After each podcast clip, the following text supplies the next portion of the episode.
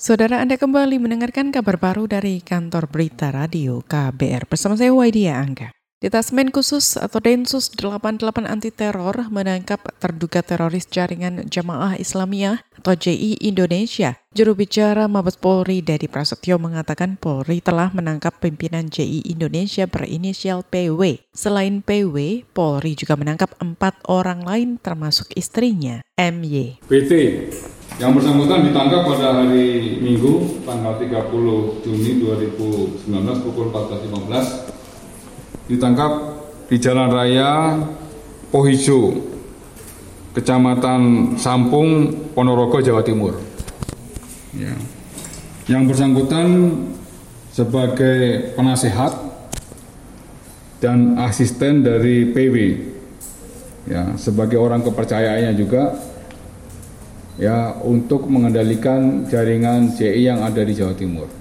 Dedi mengatakan PW diketahui bisa merakit bom. Dia juga mewakili kemampuan intelijen dan militer. Sehingga usai pembubaran JI tahun 2008, PW dibayat menjadi pemimpin kelompok tersebut. Dedi menyebut PW aktif dalam sejumlah peristiwa teror di Indonesia seperti bom Bali, rangkaian bom Natal, bom di depan kedutaan besar Australia dan terlibat dalam peristiwa Poso pada tahun 2005 hingga 2007. Dia disebut memberi masukan kepada jaringannya yang ada di Poso yang kini menjadi kelompok Mujahidin Indonesia Timur atau MIT serta menyuplai senjata.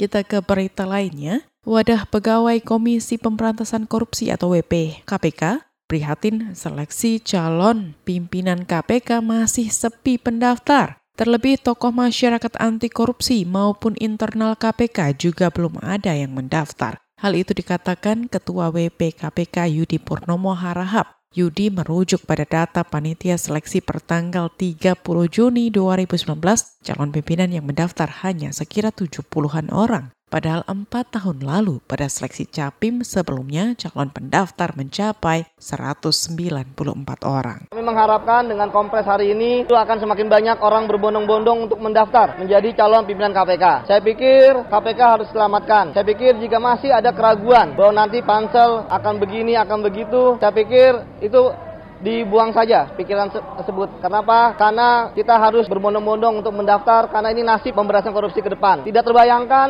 jika nanti nasib pemberantasan korupsi diletakkan di orang-orang yang terpilih menjadi pimpinan KPK, orang-orang yang tidak berintegritas, mempunyai rekam yang buruk. Ketua WP KPK Yudi Purnomo mengatakan pihaknya berencana bertemu dengan pansel Capim KPK di Kementerian Sekretariat Negara atau Setnek Selasa besok. Adapun materi pembahasan soal kriteria Capim yang diharapkan juga membahas minimnya minat pendaftar yang dinilai berbahaya untuk instansi anti korupsi itu.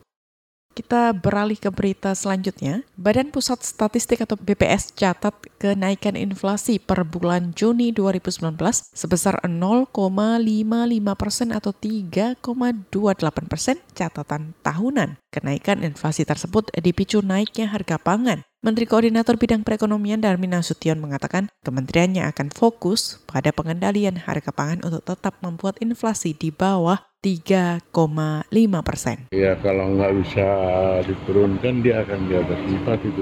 Seperti apa sih? Inflasi itu kan bisa diturun. Itu bedanya dengan hmm. lain. Itu boleh naik sekarang tapi bisa diturunkan. Hmm. Artinya harus ada upaya sungguh-sungguh supaya dia tetap di tiga setengah.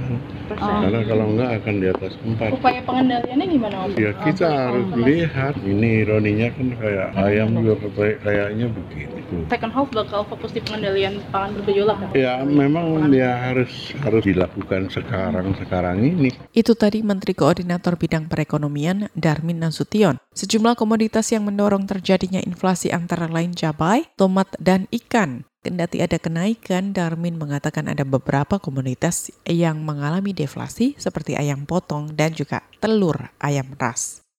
Kita beralih ke Banjarnegara. Sebulan sebelum gelaran Akbar Dieng Culture Festival atau DCF 2019, tiket terusan nyaris habis. Koordinator lapangan DCF 2019 Koirul Anam mengatakan dari 4.500 tiket yang dijual pada minggu kemarin sudah terjual 80 persen. Hari Senin ini kata dia dipastikan akan lebih banyak lagi masyarakat yang membeli tiket secara online. Dia menjelaskan sebelumnya panitia hanya menjual 4.000 tiket terusan, namun lantaran animo yang tinggi panitia memutuskan untuk menambah menjual tiket menjadi 4.500 tiket. Meski begitu, panitia tetap membatasi jumlah pemegang tiket terusan sebab keterbatasan venue. Acara akan dipusatkan di Kompleks Candi Arjuna, juga membuat panitia mesti membatasi jumlah peserta. 80 persen mas yang sudah terjual. Kita tidak punya kapasitas venue yang sebesar itu mas. Itu kan data kunjungan, tapi untuk data peserta di Enkelta Festival yang istilahnya membeli software ke kami,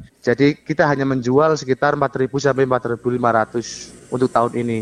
Jadi uh, venue DJ memang karena di pegunungan ya terbatas. Kemudian kita hanya hanya menjual tiket seperti itu karena mempertimbangkan daripada tempat acara itu sendiri, Mas. Apalagi uh, acara tempat ritual atau acara puncak pemotongan anak-anak rambut gimbal itu kan di candi. Istilahnya uh, menjaga lah. Dia menjelaskan DJF 2019 bakal digelar selama tiga hari antara 2 sampai 4 Agustus 2019.